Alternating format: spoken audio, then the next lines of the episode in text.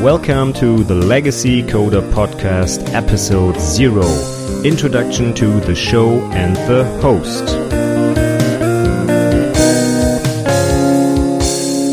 Welcome to Legacy Coder Podcast. My name is Stefan Macke, and this is episode zero of the Legacy Coder Podcast. So why would anyone record episode zero of a podcast? Well, this episode is meant to introduce you to the topic, to the main goal of this podcast, and also to introduce myself. Because why would you want to listen to me talking for half an hour if you don't know anything about me? So what's my context? What uh, problems do I deal with on a daily basis? What programming languages do I use in my day job? And long story short, what's my professional background? What makes me suitable for talking about legacy code or legacy applications? Well, for starters, I've been working with legacy code for about 13 years now. I started working as a professional coder in 2003 when I uh, started my professional studies of uh, business computer science. And from the very first day at Alte Oldenburger Krankenversicherung, a health insurance company in northern Germany, I had to work with Adabas and Natural. Adabas, of course, the famous database by Software AG, and Natural, the programming language of choice for writing line of business applications with Adabas. I was barely 21 years old when I had to listen to my very first Adabas and Natural course uh, in Darmstadt. Um, I was uh, yeah, I was just starting off my my studies, and um, I, I, took the one week lesson, the introduction to Adabas and Natural. And since then, I've been working with Adabas and Natural, and uh, I've been through yeah, the ups and downs, let's call it that. I started off with the good old natural editor. We worked on Solaris back then. Right now we work on uh, SUSE Linux, but back then we were on Solaris and I had to program in the natural editor directly on the server. We then switched over to Natural Studio for Windows, where we also first introduced working with some source code repository. We used Subversion back then, and after that, we switched over to NatClipse by Innowake, an Eclipse based IDE for working with Natural, and also switched over to Git for versioning. And just a few weeks ago, we switched over to Natural One again. We tried it a few years ago, but it didn't fit our needs back then. And uh, since then, we've been watching the development of Natural One. And yeah, just a few weeks ago, we finally switched over. So we're back on track. We're using Software AG products for working with Natural and also for our whole development environment now. So although I'm not really that old yet. I've uh, worked with Natural on the Natural Editor with uh, Natural Studio and NatClipse and Natural One. So lots of different IDEs, lots of different programming. Yeah, ways to program uh, without a repository, a server based repository, a distributed versioning control. So I've been through many different scenarios for working with natural code. And Alte Oldenburger's main natural Adabas application is called VERSIS, which is a German abbreviation for Versicherungsinformationssystem, a very long German word. And it translates to insurance information system. So it's the basic system for managing all our insurance clients and all their claims and contracts and all that stuff. So to be short, it's the software our business makes money with.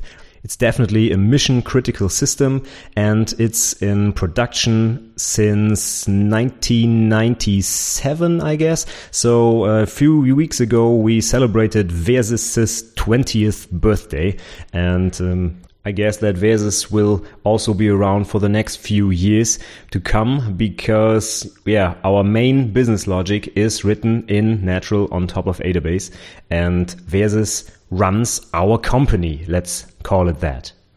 Right now, we're working on Versys with about 20 software developers from age, I think the youngest right now is 18 up to about uh, in the mid 50s. So we have a whole range of developers working on the software and we have about 19,000 module 19 20,000, not 90,000, yeah, but I think it's uh, still quite a lot, almost 20,000 modules, and we have about 6 million lines of code. So I guess you could call Versys a quite complex legacy application.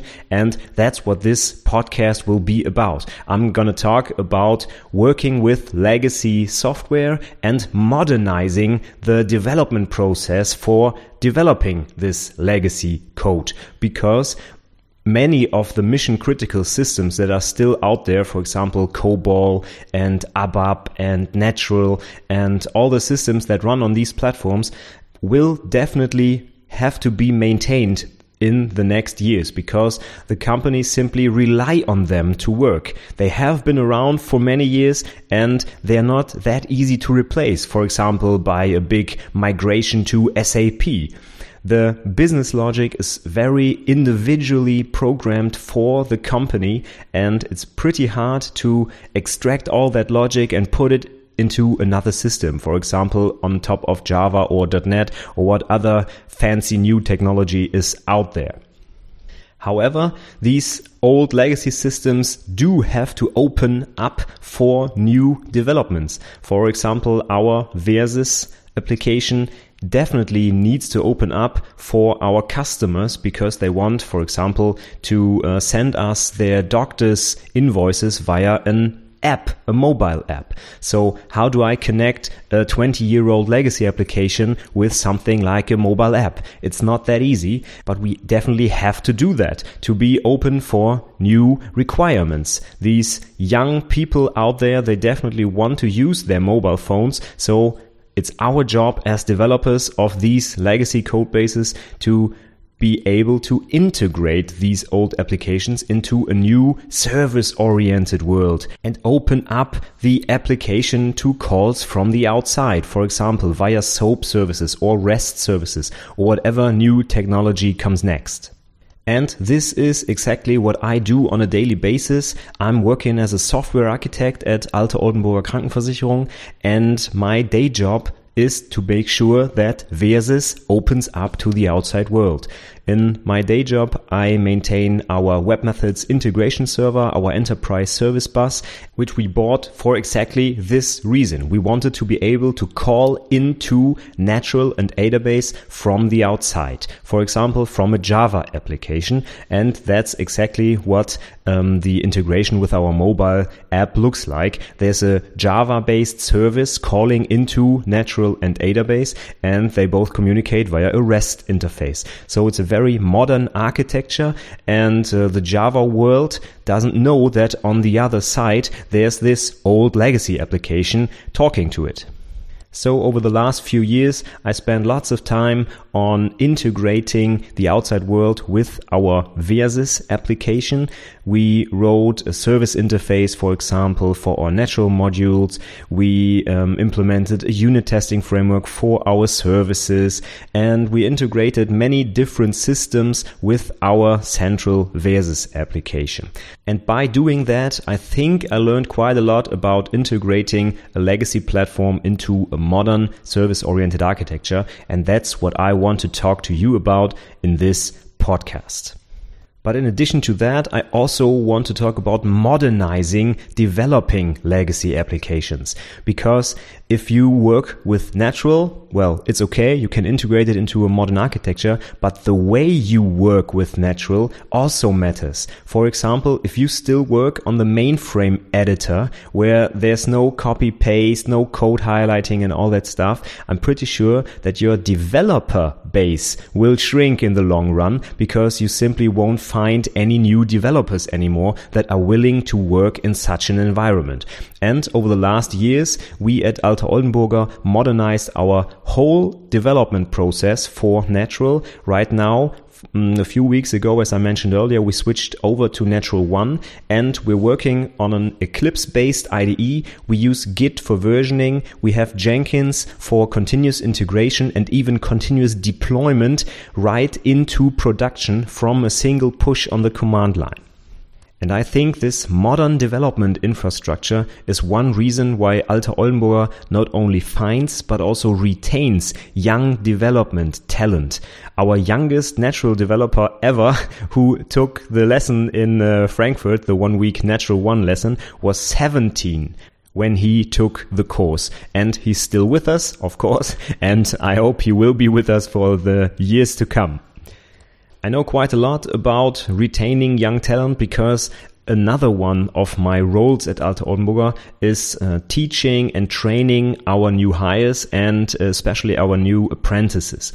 If you don't know it in Germany, there's, yeah, this thing called Ausbildung, which roughly translates to apprenticeship. It uh, normally takes three years and these young people, they work in a company where they are taught the um, their, their, daily business. They they learn programming and they work in projects and yeah, they, they they learn all the stuff that's needed to be able to work in the company after this Ausbildung. And during these three years, they also visit a school where they are taught uh, all the theory behind programming. So this system is uh, pretty well known worldwide for creating very well trained new employees for companies. And my job at Alte Oldenburger is training these young talents and providing them with all the knowledge and the tools and the skills they need to yeah, succeed in the workplace and to be able to work as a programmer. In 2003, I did this Ausbildung myself in addition to uh, my studies in computer science. And when I finished that with my bachelor's degree, I also studied in Nuremberg in Germany and I graduated with a master's degree in engineering from the university there. And right after I finished my master's thesis in Nuremberg, I was asked by my former professor in my hometown where I did my bachelor's degree if I would like to teach some students at their programming and software engineering course. And of course I said yes. So right now I've been teaching yeah, many different subjects, uh, programming, software engineering, databases, information management, and uh, some additional courses at the local university where I graduated myself. So I have quite a bit of experience teaching others, teaching young people how to program, how to write software and I use many different languages for that in my day job. Of course, I use natural, but all the apprentices at Alte Oldenburger also learn another object oriented language, in our case, Java. Um, some time ago, we also tried PHP and Ruby and C Sharp and many different languages. So I'm not only focused on natural, but on many different platforms. And I think that's a strength because I was able to transfer many of the ideas and the tools from other platforms to natural. For example, in my own master's thesis, I extended a unit test framework for Natural that one of my colleagues wrote in just a few days. And with this framework, we are now able to write unit tests as you would do it in Java. You can run them from within Eclipse with just a single click on a button and the development process for Natural looks more or less the same as our Java development process. My single biggest natural project that I worked on over the last few years was a migration of our sister company, which is also an insurance company. And we had to migrate their insurance system from Oracle and Java to Adabas and Natural. I'm not sure if there are any more companies out there who would do that, but uh, in 2012 we successfully migrated all their data to Adabas and Natural. So right now Versys works with two clients, our company Alte Oldenburger and our sister company 2. And of course, there were lots of technical questions we had to answer to um, yeah, be able to do that. For example, there are um, different business rules in the two companies, and we had to separate the data in two different databases. And there were lots of different requirements, but we managed to do that with just a single code base. So the two clients are completely served from one code base, but the data resides in two separate database databases.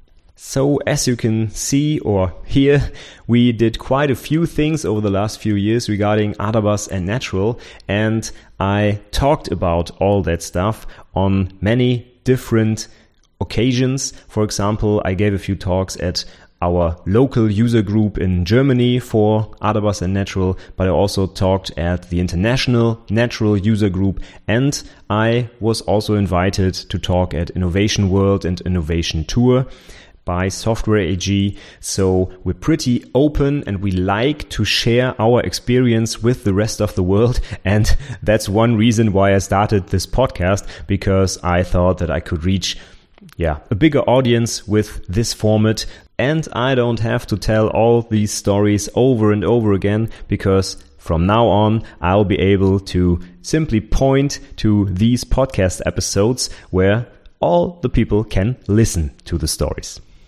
All right, I'll finish this episode with a bit of information about my personal life. I'm married and I have two dogs. In my spare time, I really like taking photos and I listen to quite a lot of music. And this audio format is not my first podcast because I also run a German podcast for over two years now with over 110 episodes. And the topic of this podcast is software engineering and programming. What else? And I'm talking about this apprenticeship that I mentioned earlier and um, especially about the final exam and how young apprentices can train for this exam and can prepare for the final tests and how other companies can make sure that their apprentices also have a really good experience during their three year long training. And I'm also pretty active in the local software development community. In my hometown, I started a user group for many different programming languages where all the developers and there are not that many where I live, uh, come together and talk about their jobs and their experiences and tools and all that stuff. And for the last two years, I also organized a conference for our user group where we listen to talks about programming languages and new technologies and yeah, all that's of interest for developers in our region. Okay, now it's time to wrap up. I think I've told enough about my personal life and professional life already, and it's time to start the real podcast. And um, I hope that you come back for episode one, where I'll be talking about unit testing with Natural. So I'll start this podcast with something that's very dear to my heart. As I mentioned earlier, I wrote my master's thesis about test driven development and I developed NatUnit, our unit testing framework for Natural as part of the thesis. So I definitely have to start this podcast with the topic of test driven development and unit testing in Natural. If you would like to get in touch with me, feel free to contact me on any platform that you can find me. I'm on Facebook, I'm on Xing, on LinkedIn, on Instagram. You can find me almost anywhere. Just search for my name or simply go to the website legacycoder.com where you can find the show notes for this episode. And if you want to jump to the show notes directly, just enter legacycoder.com slash zero, the number zero, and you'll be taken directly to the show notes for this episode. And if you really like the podcast, I would love to get feedback from you. Please send me an email or write me a comment on the show notes page, or that would be best write a review in iTunes, for example. Just give me a review and write a comment in iTunes, in Stitcher, wherever you find this podcast. I would really like to get feedback from you because you are the one that I'm recording this podcast for. So if I can do anything better, please drop me a note. And if you haven't already done so, please subscribe to this podcast in iTunes, in Stitcher, in whatever podcast app that you use to listen to this podcast so that you get every new episode directly downloaded to your iPhone, Android phone, or whatever device you're using. All right, that's all for today. Thank you for listening, and until next time on the Legacy Coder podcast. Bye.